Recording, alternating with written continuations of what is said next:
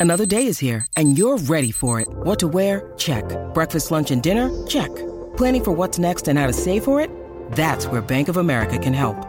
For your financial to-dos, Bank of America has experts ready to help get you closer to your goals. Get started at one of our local financial centers or 24-7 in our mobile banking app. Find a location near you at bankofamerica.com slash talk to us. What would you like the power to do? Mobile banking requires downloading the app and is only available for select devices. Message and data rates may apply. Bank of America and a member FDIC. When you need mealtime inspiration, it's worth shopping Kroger, where you'll find over 30,000 mouthwatering choices that excite your inner foodie. And no matter what tasty choice you make, you'll enjoy our everyday low prices, plus extra ways to save, like digital coupons worth over $600 each week. You can also save up to $1 off per gallon at the pump with fuel points. More savings and more inspiring flavors make shopping Kroger worth it every time. Kroger, fresh for everyone. Fuel restrictions apply. This is Optimal Relationships Daily, episode 1018, an excerpt from the book titled Love Factually 10 Proven Steps from I Wish to I Do by Dr. Duana Welch. Hello, everybody. Your host and narrator, Greg Audino, here, ready to bring more content to you that is all about improving the many relationships in your life. And today, we're going to be turning to another great book excerpt this time it's on behalf of author Dr. Duana Welch and her book, Love Factually 10 Proven Steps from I Wish to I Do, which is now available for sale in multiple different languages. More about Duana and the book after we read the excerpt, though, so stick around for that. And for now, we will jump right in and start optimizing your life. An excerpt from the book titled Love Factually 10 Proven Steps from I Wish to I Do by Dr. Duana Welch. I'm into sports, Carlos explained cycling, running, weightlifting, and I'm vegetarian. It's very important to me. I tried dating for a while at a website for vegetarians, but I didn't find anyone I really clicked with. Could he imagine a life with someone who occasionally eats meat and views daily hikes as the apex of physical exertion? No. I need someone like me, the problem? We were on a date. And folks, compared to him, I'm a sloth with a yen for the occasional burger. That doesn't make either of us wrong, but we weren't right together. How picky is too picky? What's reasonable to want, to expect even? How do you know when your standards are realistic and just right? For my students and clients, and yes, for me too, the search starts with a list. Making your list and checking it twice. Traits for a mate. This is perhaps the most important thing I do with clients, and most of the steps in your own search depend on it. Before we go any further, let's make your list. Here are the steps you'll take. First, make a list that describes your ideal mate. Don't hold back. Put everything on there and make it detailed. Put in the stuff about how your ideal mate loves backgammon and sumo wrestling thinks you're hilarious but takes you seriously, wants or doesn't want two and a half kids, holds or hates particular religious and political views, etc. If strangers saw your list, would they know precisely what you were looking for? That's the level of detail you need. My list went on for over three pages, single spaced. But it didn't start that way. I built it over time.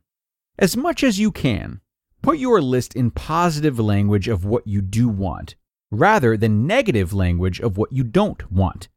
The brain needs to know what to seek out rather than what to avoid. It dwells on ideas you present and unconsciously works on finding those ideas. So if you present it with what you don't want, it searches for that. Also, a positive frame of mind makes you much more desirable yourself, as opposed to people with a chip on their shoulder. Reading your list should make you feel good because the person you're describing and anticipating is good for you. Second, reorder your list into two categories must haves and wants.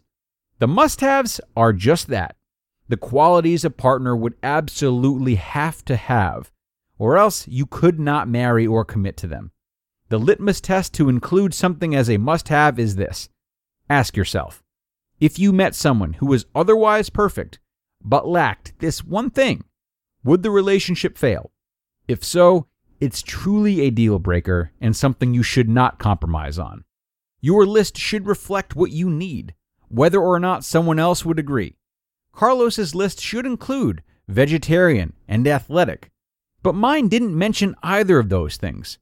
The key is to be honest about where the lines are drawn for you so that you can adhere to your must haves even when it's tempting to turn a blind eye to a deal breaker. The wants are also specific to you. Wants are all of the qualities you'd like in an ideal mate, but could compromise on if you were otherwise happy, such as willing to move to Greenland or hates golf. Third, keep the list where you can periodically read and revise it. Online is perfect because you can revisit your list anytime to keep true to your must haves, and you can make edits easily. Every time you think of something new, add it to the list. Every time you go out with someone or break up with someone, it will prompt you to think of more items to add. Sometimes we know what we do want by experiencing what we don't want. Put that on your list too, but phrase it as a positive, not a negative. One man wrote me about his girlfriend. Quote, Either I work too much and don't spend enough time with her, or I work too little and there's not enough money for everything she wants. End quote. If they break up, he needs to avoid adding a negatively phrased item to his list like not greedy or not impossible to please. Instead, word the trait positively is satisfied with the time and money I can give would work.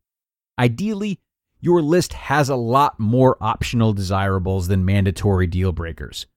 The more rigid you are in your must haves, the more people you might need to meet, and the longer it might take to find the one for you. I've had clients who couldn't compromise on finding someone Jewish, for example, and Carlos was losing hope of ever finding his athletic vegetarian. I can't advise them or you to back away from a trait that is core to what you need. But if that trait is a needle in a haystack thing, you need to go where the haystacks are and take along your metal detector. How can you tell if your standards are too low, too high, or just right? Have you been told you're too picky? Those were the words that launched a thousand chocolate bar wrappers when I was searching. I even read a book that advised people to marry anyone who met half their standards. Never mind that advice like this is a divorce attorney's dream and runs against all the relationship science on compatibility. So, let's figure out whether your standards are right and reasonable for you. Put a check next to every item that describes you. Go back through your entire list and make a mark next to every trait that also applies to you. If you put likes golden retrievers and you like golden retrievers, that's a check. If you wrote is a science nerd and you are a science nerd, that's another check. Seriously, if you are anything like the hundreds of people I've done this exercise with over the years, almost everything on your list has a check next to it. And that's a good thing. It means you have excellent, not too high, not too low, just right standards. Those are the standards to stick with. Because in study after study, the happiest dating, engaged, and married unions are made between equals people who are a great match in almost every regard. People tend to be happiest with someone like themselves in looks, intelligence, education, social and economic background, hobbies, interests, core values, goals, lifestyles, and more. Birds of a feather flock together. For instance, Dr. John Gottman studied long-time couples across decades in a quest to learn what makes for happiness. One leading possibility, of course, was the old saw that opposites attract. But in reality, the scientific truth turned out to be the opposite of opposites attract. In fact, doctors John and Julie Schwartz Gottman ended up making a list of common things couples fight over, and everything on the list began with the word differences. They found that permanent relationship problems were most often caused by the way partners handle differences in personality and lifestyle needs, things your list can address. That said, you'll never get a 100% match on your list. That may be why the opposites attract myth persists. No matter how similar our mate, we eventually notice the inevitable differences. But that's okay. You just need to match in many ways, not all. Upshot your ideal is someone like you in all of the most important ways in some of the less important ways. You're just asking for what you yourself are offering, after all. If you can give it, someone else can too. That's entirely reasonable and realistic, and it is very likely to make you and your partner happy. No, you won't find someone perfect, but with science and a plan, you can find someone who is perfect for you. You just listened to an excerpt from the book titled Love Factually 10 Proven Steps from I Wish to I Do by Dr. Duana Welch. And a really, really crucial excerpt today, thanks to Dr. Duana. A bit more about her. She is the original Love Factually author and coach, known for using social science to solve real life relationship issues. She has taught at universities in Florida, California, and Texas across 20 years and contributed to NPR, PBS, Psychology Today, and numerous other outlets, podcasts, and videos. Her first book, Love Factually 10 Proven Steps from I Wish to I Do, that we just read from, is now out globally in five languages in audio, e, and paperback, with seven Love Factually titles now out in the series. All of Duana's books rely on science rather than opinion to help men and women find and keep the right partner and her client practice is global via Zoom and other technologies. And while she shared a real golden nugget about negotiables and non negotiables in dating today, let's not forget that this same logic can be turned on many areas of life that are important and offer us a lot of options. A job would be one, a place to live would be another. It's always useful to make these lists that really lay out our preferences versus our needs so we can hold our values true to us know what to look out for, and make sure we're making the right sacrifices, because there will have to be some no matter what. So consider the principles of this episode for any troublesome decision you have in front of you, and see where it takes you in terms of your ability to control the situation and choose the right sacrifice. And best of luck with that, everyone, as we end this episode today.